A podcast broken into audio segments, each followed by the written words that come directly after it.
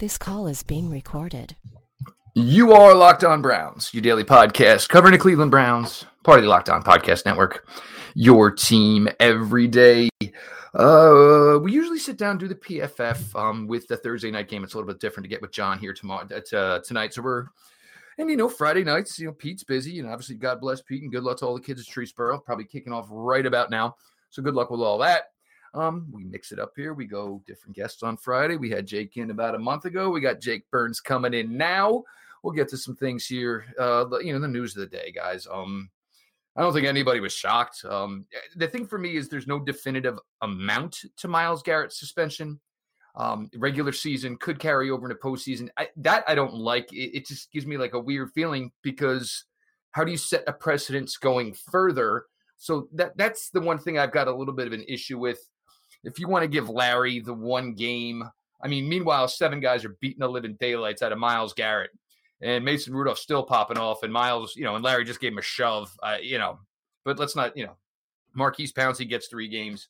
Really interesting that, Mason Rudolph, the Woody Woodpecker, the instigator of the entire thing that just ended up being the ugliest. Oh, well, he'll probably get a fine. I guess whatever. Mason Rudolph, 16 days, big guy. And I'll tell you right now, I'd wear the extra rib pads. I'd maybe go a little bit bigger on the shoulder pads that day because I got the feeling the boys are coming. Jake, went through this part here of the suspensions and stuff like that, guys, from the OBR, Browns Film Breakdown, obviously the Browns Film Breakdown podcast over at Blue Wire. This suspensions, I guess none of it really surprises any amount of it. And I think the thing was the NFL's like, let's just get to this. Get this over with because, we got 13 more games this weekend that we'd rather everybody be talking about. Yeah, I think they moved hastily, which is good for everybody because, as you know, if you were hanging around on Twitter last night, Jeff, or as we all do in the morning and afternoons of our day as we kind of gather here for this social session, and it was just the main topic. So I'm glad they got it out of the way. I'm glad they alleviated what the mystery would be. I think to me, here's what I thought initially, I kind of thought like if this were week one, Jeff, this would be a 6-game suspension. And it kind of works out perfectly that it is 6 games left in the year. This guy suspended through the end of the year. And we're going to put the cherry on top and say indefinite. And we're going to put the cherry on top and say that if they got to the playoffs, which is a very slim hope, they have hope. But it's slim that if they do, that they would actually feel the crunch of this guy not being in the playoffs with them. But I think their thinking is like, hey, we're going to sound really tough here. We're going to say the indefinite suspension through the end of the year. He'll be back. I have no doubt that he'll be back at the beginning of 2020. He'll do all the right things because he's done all the right things in his life. He had a character mishap. A lot of people live really clean lives and do a lot of great things, but there are some people who are good people that make mistakes. And those mistakes can sometimes be carried out in the public eye.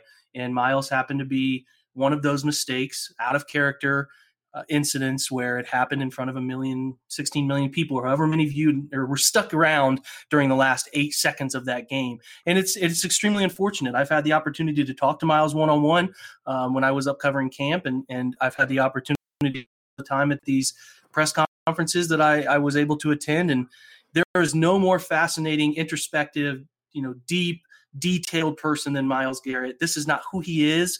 I don't think there's any person who has ever talked to him or been around him or watched his stuff who thinks this is who he is. But I do think there is some sort of anger management thing going on. And I think he has to work on. Is he young guy? He's still so young. What is he, 23, 24? He's so young. I'm 30. Yeah, I'm 30, and it's like I'm thinking about this guy who's like also 30. No, he's a 23-year-old man. And I, when I was 23, I was just barely out of college, and mistakes happen. And he's got a lot of maturing to do. And I think this sort of thing where the game is taken away from you, everything that you've grown accustomed to and love and get paid to do and you're passionate about gets taken away from you. It can really be jarring. It can really wake you up. But the moral of my story, Jeff, is It's not who he is. I think there's things that you and I can talk about here that I think led us to this point, and I'm going to eventually write on this. But it's not who he is, and I hope that it doesn't follow him around or sort of linger over his head for the next 10 to 12 years as he's in the NFL.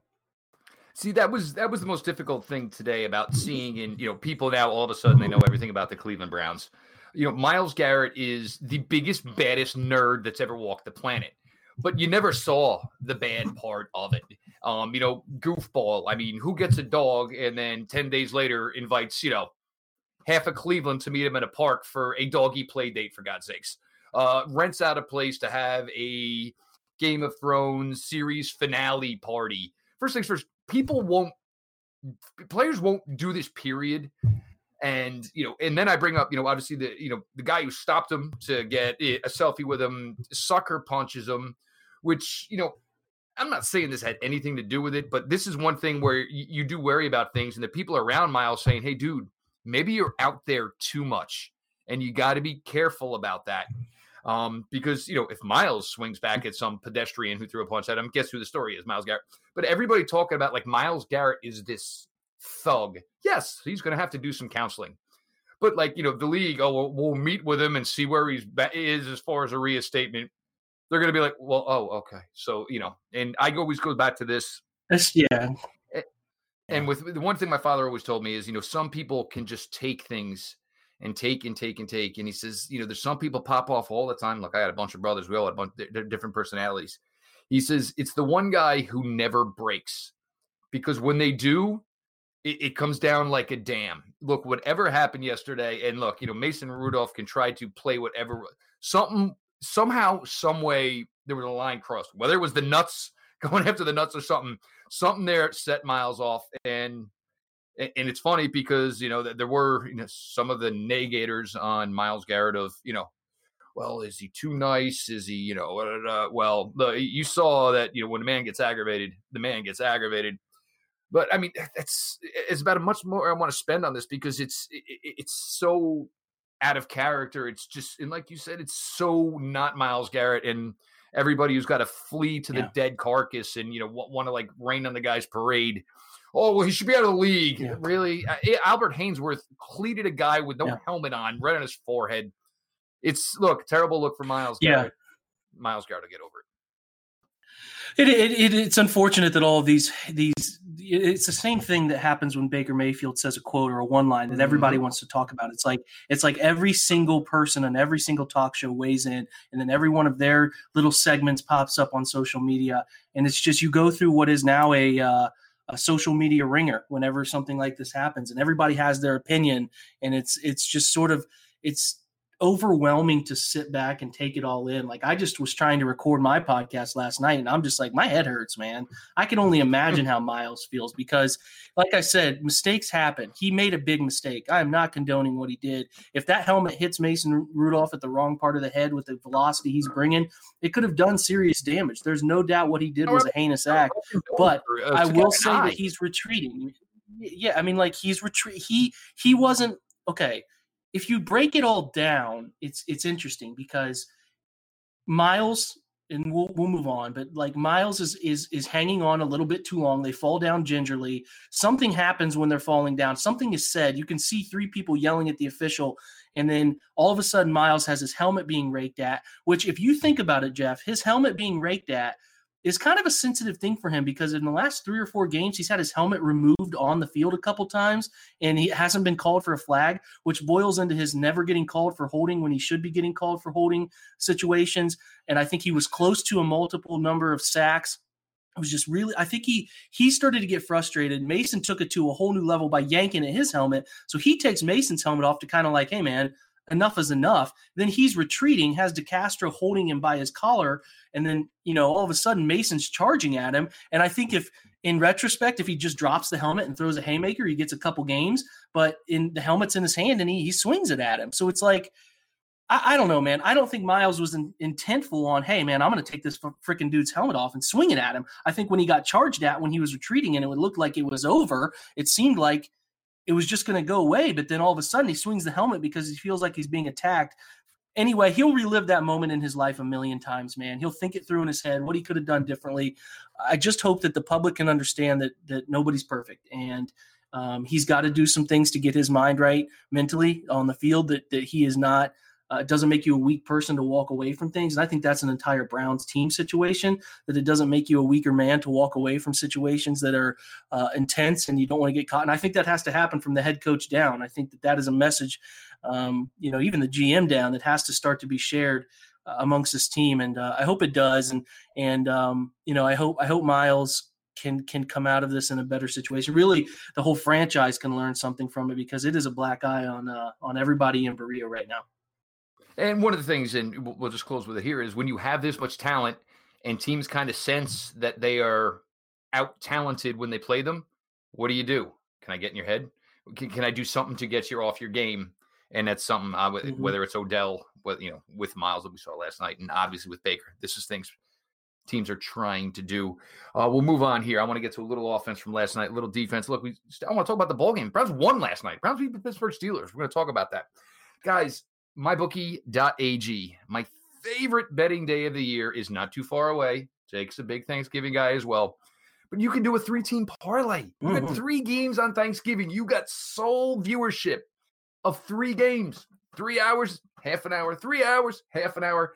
Best day of the year. Whether you want to parlay, where you want to take some individual fantasy players, bet on the over-unders, bet each game individually, any way you want to do it. The odds are the best at mybookie.ag. Use the promo code LOCKEDON, all caps, no space, LOCKEDON. They will match your initial deposit up to 50%, up to $1,000. So that means you put in some of your money. They'll give you some of their money. Mybookie.ag. You play, you win, you get paid. We appreciate the fine folks over at MyBookie for their sponsorship of Locked On Browns. A little bit lost in this, and and like you were talking about trying to do your podcast last night. Got everything set up. All right, there's about a minute left. I text Pete, yo, we'll be ready to rock in 5 minutes. And then you're just sitting there staring at the TV for that last few seconds like, oh, my good God. But look, Odell deep early. Whoa, nice to see one of those.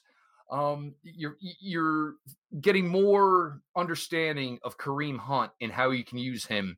The YOLO Bowl, where he just went over. Carlson, which it sucks for Carlson, because here's a kid that's got a highlight for the rest of his life on a circus catch nobody's talking about. But Jake, some stuff last night. Can this offense look? This defense, and what you're essentially looking at right now with Myles Garrett, is really, really bad hamstring injury. The Browns haven't had really a significant injury this year or last year. You've had some guys miss some time.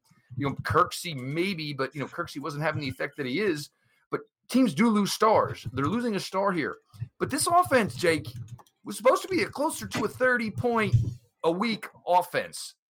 And can they get that and find a way to play some D? Yeah, it's tough. I think first off, they've played a gauntlet of defenses, and that does mean something. They have played almost every team living and existing, inside the top 10 of grades and DVOA and all of those things. And I think the Ravens and the Seahawks are the only two that they haven't played. And they played those defenses when they're at their best. Like, they played San Francisco before they lost Kwon Alexander.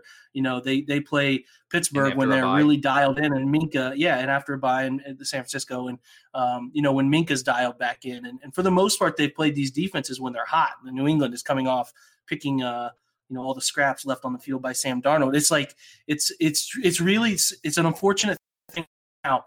They have opportunities coming up. Like, Miami's playing a little bit better football, but them and Arizona and Cincinnati, whatever they're doing down south, and it should be opportunities to put points on the board. However, they're still far from a well-oiled machine. They're still not communicating very well.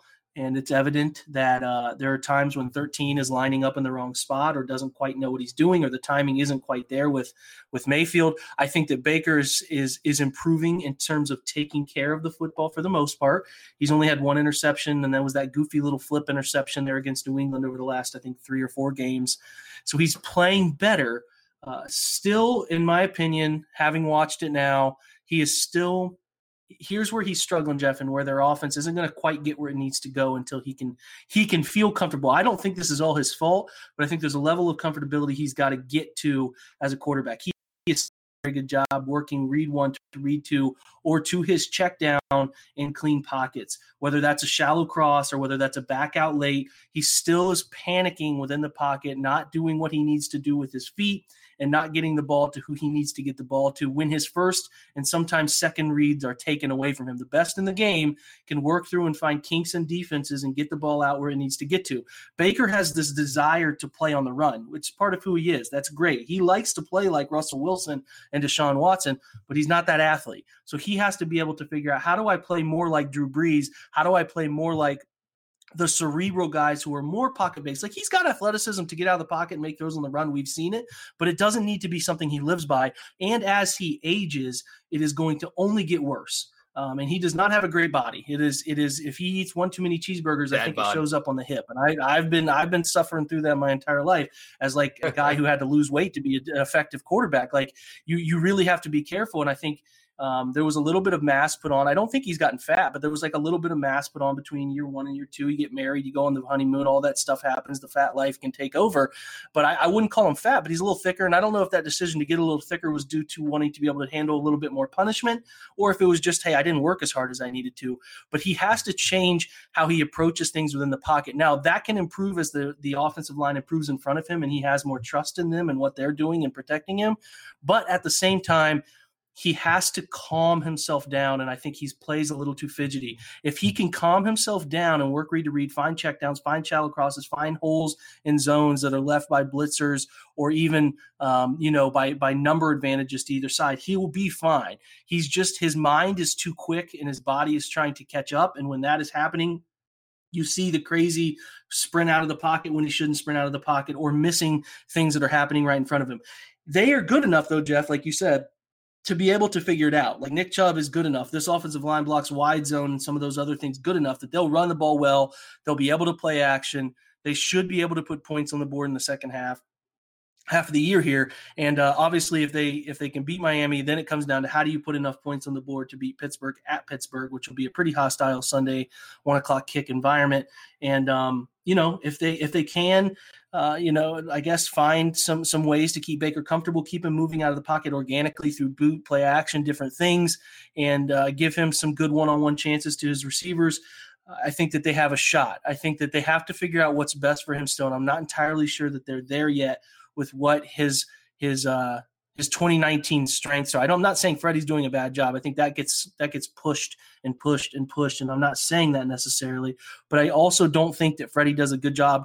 Like, he scripts play action really well. I was talking to Brendan Leister about this. He scripts play action like a genius, but once the script runs out, he didn't really work in much effective play action. They don't do it very well. So they need to be able to do that in a continuous cycle and give him some easy throws, Jeff. He needs some easy schemed up throws where they know, hey, on second down, they play a lot of cover six. What route do we have that works well against cover six? Get him this throw that's an easy throw for him. They need more of it. They're doing some screen stuff.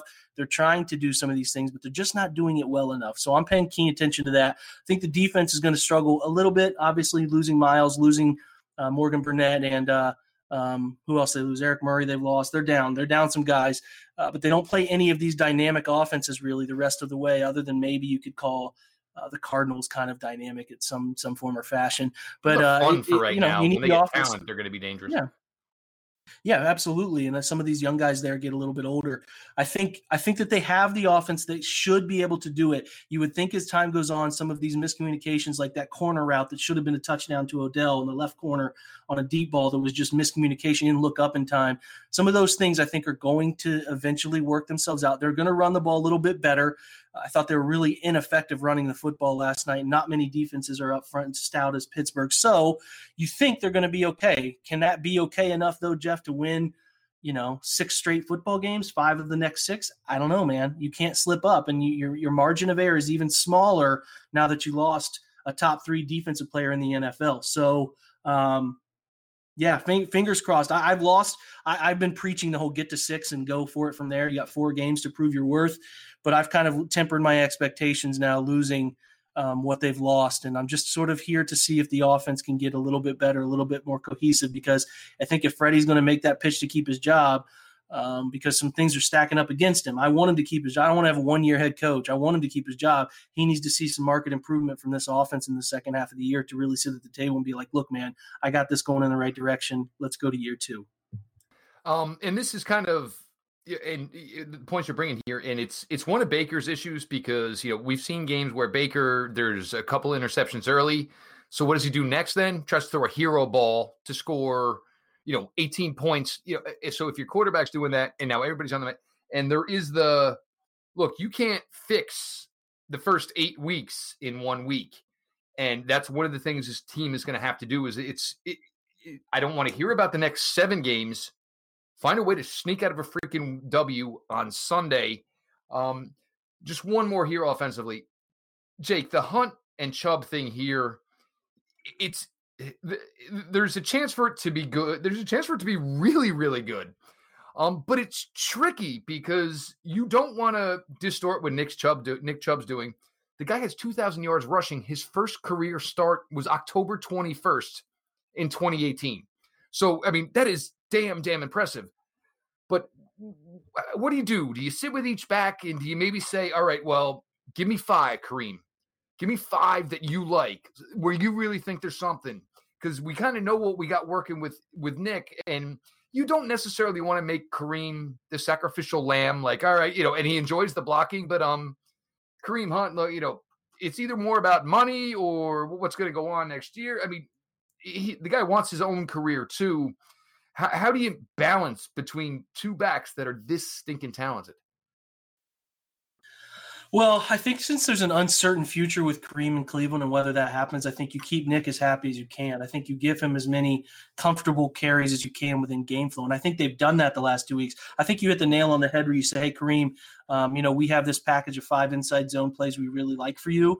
And we have obviously these plays we like for you out of the slot. Here's what I need you to know. Here's what your fly sweep plays are. Here's what your crackback plays are. Here's your screen plays for you on the perimeter. And, you know, keep him as an active part of things. And I think that to me, would be the best way to go about it. And obviously, whenever Nick needs spilled, like we saw Nick at the end of the game get a little dinged up there in the lower half, you know, you have Kareem ready to go and handle things. But I don't think you make it a 50-50 thing. I think Nick's playing too good a football, and he's too good in what the offensive line is good at here, how they block wide zone. I think he's way too good at that. He's even much better than Kareem at the wide zone stuff. Like Kareem does probably the all-around aspects of playing running back at a more effective clip, catching the football, doing some things, especially in power run game, that he's really effective at. But for what they're good at up front and what they should be doing a lot of, like I said, that wide zone, stretch zone stuff they're good at, it should be Nick's workhorse carry distribution thing because, you know, like I said, a big part of it is you want to keep 27 happy because he's your bell cow and he's your guy you have here for the next 3 years, and you know that, while Kareem might be a guy that you don't have. So you want to make sure Nick doesn't feel slighted. He's comfortable in his role, and also he's really damn good. So, and but there are games like last night where Pittsburgh was just taking it away. They were just consistently taking that aspect of the game away, and you have to have Kareem ready to go. Hey, man, we got to do some different things, and we need you in the backfield on this series, and they have that nice mix. It'd be lovely to keep those two guys together. I don't know if it comes to fruition. There's obviously some things that could stop that, but you know, for now, keep riding him and keep doing different weird things with Kareem Hunt because he's effective wherever you put him. And the thing with and where it's tough is because, you know, Nick is the better athlete, where Kareem may be able to do a little bit more of everything, but Nick's also the better disciplined runner. Kareem kind of is a little bit of running hair on fire. So, I mean, you're not going to rock that boat. What do? You slap a second-round tender.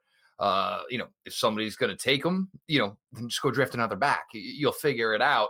But, yeah, Nick is the guy for right now. Guys, we're going to flip it over to the defensive side of the ball. But here's where I'm going to tell you. Treat yourself to the meal you deserve and have your favorite restaurant, whether it's a chain, whether it's local, come to you with DoorDash. Right now, our listeners can get $5 off their first order of $15 or more when you download the DoorDash app. Use the promo code, all caps, locked on. Look, whether it's work, whether it's kids, whether it's, you know, 2 people sharing, it's just so much goes on. You get home sometimes, the last thing you want to worry about is what in the world you're going to fire up on the oven for dinner. DoorDash, have them save you out. Like I said, check out the app, Google, iPlay. Use the promo code, all caps, locked on, $5 off your first order of $15 or more. I guess I'm going to start here. And when I do this, I will say congratulations to Joe Schobert and his wife, Megan. Fantastic people. They got their first child on the way. And look, Jake, it's not been perfect for Joe this year. There's been some ups and downs. But you want to talk about last night, and I believe the PFF grade was almost 94, which is always a good indicator. But Joe's usually one it's really easy to see in a live watch. You pick up a missed tackle or two. But now you're talking about a guy now at Wisconsin, kind of had a reputation of an edge rusher. You saw that last night. He's become a linebacker here with the Browns. You saw that in spades last night. He was a high school safety. 2 interceptions last night. You, me, and there's so many of us that preach the type of guy this is. You're talking about a guy who's got a blend of a safety, an edge rusher, and a middle linebacker. We preach intelligence in this day and age of 2019 football, being able to understand every aspect of it. Another great night for Joe, and it's just nice to see it go. And could Mac Wilson kind of be that type of guy? Yeah, there's going to be some growing pains along the way, and we've seen them. There's been goods and bads. But, Joe, a phenomenal night, and it's great to see because when normally I don't care about linebacker play, Jake. I was a wide receiver. I was a defensive back. But one mm-hmm.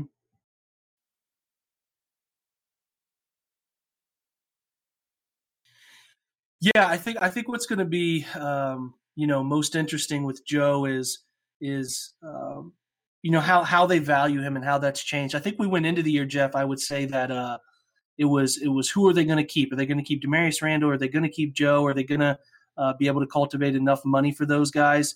And, we were a little concerned about how they were going to be able to function with all of that. And, it was interesting to me, at least it was interesting that, there was at least a little bit of nervousness about all of that, where they would go with that money. So, with Joe, he's proven to be consistent enough. He's proven to be, effective in space, effective being able to move around. And I think that's what's most important is a guy who can do, like you said, running off the edge, rushing off the edge, a guy who can have the ability to, make plays in the middle of the field as a true Mike linebacker. He can do everything you need a Mike linebacker to do. He's not the most effective in space running guy, but I do think he's an effective and has the ability to at least anchor down in zone and run with tight ends down the middle of the field. So with what's going on, I'm pretty sure between like Damarious Randall's ugly hit last night and Myles Garrett's fiasco, I think it's pretty safe that they're going to need a defensive stalwart to lock up for a long time. And I think that they feel pretty confident in Joe being that guy. I would feel confident. You need a face of your defense. And I think that they will certainly re-sign him because he had a career game, 10 tackles, 2 quarterback hits that led to incompletions on third downs, a couple of interceptions and a sack. He was all over the field, a career night on a big stage when they needed that from him.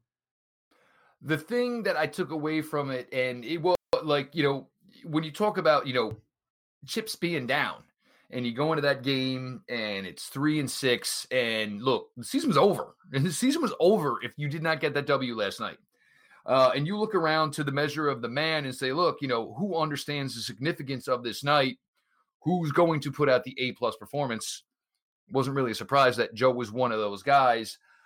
As nervous as I was, whether or not maybe there was a possibility they would extend Joe. I think I feel a lot better after the JC Treader extension. Yeah. And also where John Dorsey says, all right, you need Antonio, a face of the defense. Absolutely. I mean, you do after what happened, you need a guy who is the face of your defense. Will do all the right things in the public face, will do all the right things in a respectful manner on the field. You don't have a doubt about that. You need that guy. And unfortunately, Randall hasn't stepped up to the plate from his play, from some of his actions. Myles doing what he did last night. Unfortunately, I think, like you said, a guy stepped up to the plate in a big moment, in a big game, when they needed it most. And I think when it's time to sit down at the table, they need to pony up because they don't need to have another hole in the middle of their defense, Jeff. No, you can't keep doing this year in, year out. And you need that guy you can rely on. And, I said this going into this season, how they gave the C to Christian Kirksey and not Joe Schobert, because the reason Joe Schobert became the player we all loved is because he was covering for the fact that Christian Kirksey was hurt the last 2 years. You guys know this show. I love Christian Kirksey. Love everything about him. Great, fantastic man. But he was a player for this team before I was covering them. I've never seen good Christian Kirksey. I saw it from afar. Joe Schobert, I've seen good Joe Schobert. And the other thing is, I don't think Joe Schobert, he doesn't strike me as a guy who's, you know, looking to break any bank. Make it fair, make it right. He's cool with riding out this ride and continuing on his path with these guys. He's loves his guys, loves his boys. I mean, I talked to him on Valentine's Day last year, Jake, and he still was saying that the hamstring was a little bit cranky. But so that means to show you that he came back after three games, and that's just the type of guy you want to roll with.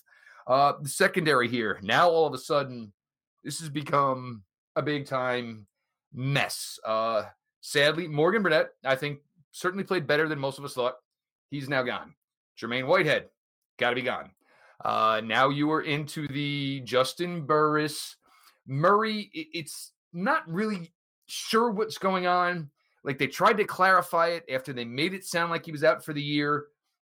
Maybe it's one of those things, if the games are big enough, there might be a possibility he could play. I don't know. But there's Justin Burris. Randall looks like he's going to survive and be available next week. What do you do here? I mean, look, obviously Carey's been kind of playing that nickel role that they liked, but it's getting real thin back there. And I mean, I guess you have no choice, because at 4-6, you at least kind of got to look at, you know, Sheldrick Redwine, just to see how many safeties you need to put on the roster for 2020. But the other, I mean, it's a really difficult time in the year to be saying, well, we could use a pass rusher and we could use a safety. Yeah. They're hamstrung. A lot of teams are getting that way, and the Browns are certainly hamstrung by this stuff. You know, I think Denzel played fine. He's going to continue to play fine. He's working back. I'm still a little worried about Greedy Williams. Last 2 weeks, teams have been finding him and picking on him.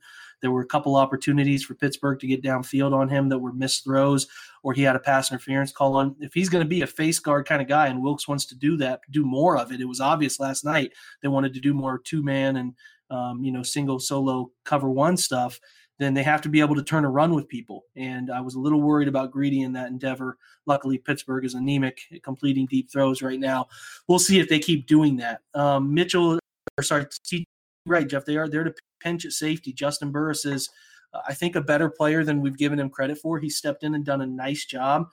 I thought he was the guy who should have been playing over Mr. Twitter Fingers himself, number 35 there. I'm not going to say his name because he might be having me on his hit list. You never know. I certainly think he was playing better football, deserved to play that role. So it's really Damarious Randall looking to finish his year strong, so he has any kind of bargaining room with anybody, whether it's Cleveland or someone else for a one-year deal. Or, you know, I think Burris will be the other safety, and then it's Sheldrick Redwine who's going to have to play in crisis mode. And I thought he did some things effectively enough, but he's not an NFL-caliber player starter right now. So they have to hope Burris holds it down. There might be some growing pains there, and that Randall can get back to playing a better level of football. But they're tight, man, and they're tight up front. If OV isn't back and he doesn't make it back in 10 days, you cross your fingers he is, you're starting Chris Smith. It would be really nice to have a Jannard Avery, but unfortunately that's neither here nor there at this point anymore. But they're going to be extremely tight up front, and they're going to have to blitz. They're going to have to bring pressure. They're going to have to be creative to get after the quarterback, and they need those two interior guys to play much better. And I think, you know, Larry is going to miss this upcoming week, so they're going to be a little tight against, you know, against Miami. But You need those guys to have heroic efforts. I don't know. They're not going to have a ton of playmakers. You need Joe to be good. You need Sheldon to be really good. You need Larry to be effective, and then you need you know, your secondary guys to cover pretty well. So luckily the schedule lightens up because the timing here kind of stinks. There's no doubt about that. But it's also going to come to this though. I mean, every one of these guys. Look, you know, you've got a player at the linebacker position. You've still got Sheldon Richardson. Hopefully you have Olivier Vernon. You know, Larry's only going to be one game. That's still a pretty decent 3 out of 4 on a defensive line. I'll tell you right now, the Jets would sell their souls to have a cornerback duo of Denzel Ward and Greedy Williams. So it's not like you're running out slouches, and, you know, losing pass rush hurts, and losing consistent pass rush like Myles Garrett does hurt. Maybe you got to keep it a little bit more basic on 1st and 2nd down. And then you go what they've been doing the last couple of weeks with Myles, where it's 7-8, around the line of scrimmage, and you're going to be, for the most part, probably playing some young quarterbacks. Cincinnati, you're going to be playing Finley twice. Kyler Murray still hasn't seen a ton, obviously. I'll assume Fitz is going to start for Miami. That's one you're going to have to just worry about because he's seen everything. But you'll be playing young cornerbacks, so, you know, just the variety of what you're showing can make for some issues. There's, you know, there is that aspect of it. But everybody, and sit down. I mean, you have so many guys who have quality star resumes. Odell needs to look at a Denzel Ward and say, I'm going to play better. Are you going to play better? He needs to, Denzel needs to look at a Jarvis Landry. Are you going to play? Buy in. It's not ridiculous if they could run the table here with the talent without Myles Garrett. It's not ridiculous to say, Baltimore is obviously probably at home is going to be your toughest one, but it can be done. It can be done. Question is whether or not is the recipe in place from top to mid to bottom, GM, front office, coaches, players. Is it all there? Getting a guy like Kareem. I mean, you added, so you say you added Kareem Hunt, but lost Myles Garrett. I mean, it's a nice addition, even though it's a big subtraction. You found a way to get better some aspects, but you lost one. It's going to be tough. There's no doubt about that. But we knew there was possibility that the record could not be so great going into the second half of the season.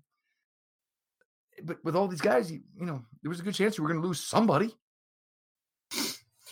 Yeah, and I think that's what's kind of been tough about all of it is that they're in a position where they've kept everybody that's been important healthy, but they've dropped some of those early games. Like you're going to look back on the Denver game and you're going to look back on that Seattle game and say, man, that difference between 4-6 and 6-4 is pretty wild.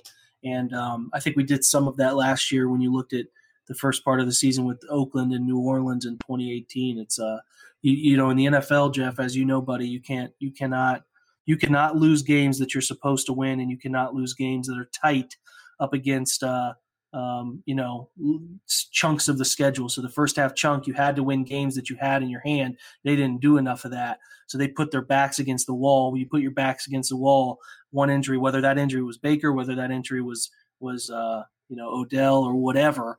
They've, Myles wasn't an injury, but it's a loss of a player like it is a season-ending injury, and you're narrow for, your window of opportunity. Your back gets a little closer and tighter against the wall, and the margin for error just keeps shrinking. I kind of look at it as these two walls closing together, and those walls are really tight right now. When you lose Myles, they get even tighter. So, listen, I just want them to do well the second half of the year here. Go 4-2. I will be okay with that pushing into the next part of 2020, and then they can go and try to learn and grow from there. They need to win these games they're supposed to win. The toss-up games are Pittsburgh, and the toss-up game is Baltimore at the end of the year. So that's where I'm at. Hopefully they finish strong, buddy, and hopefully they can overcome the tough odds they put themselves in. Yeah, guys, always a blast here with Jake Burns from the OBR, Browns Film Breakdown. This has been your daily delivery of all things dog pound, LGB on the LOB.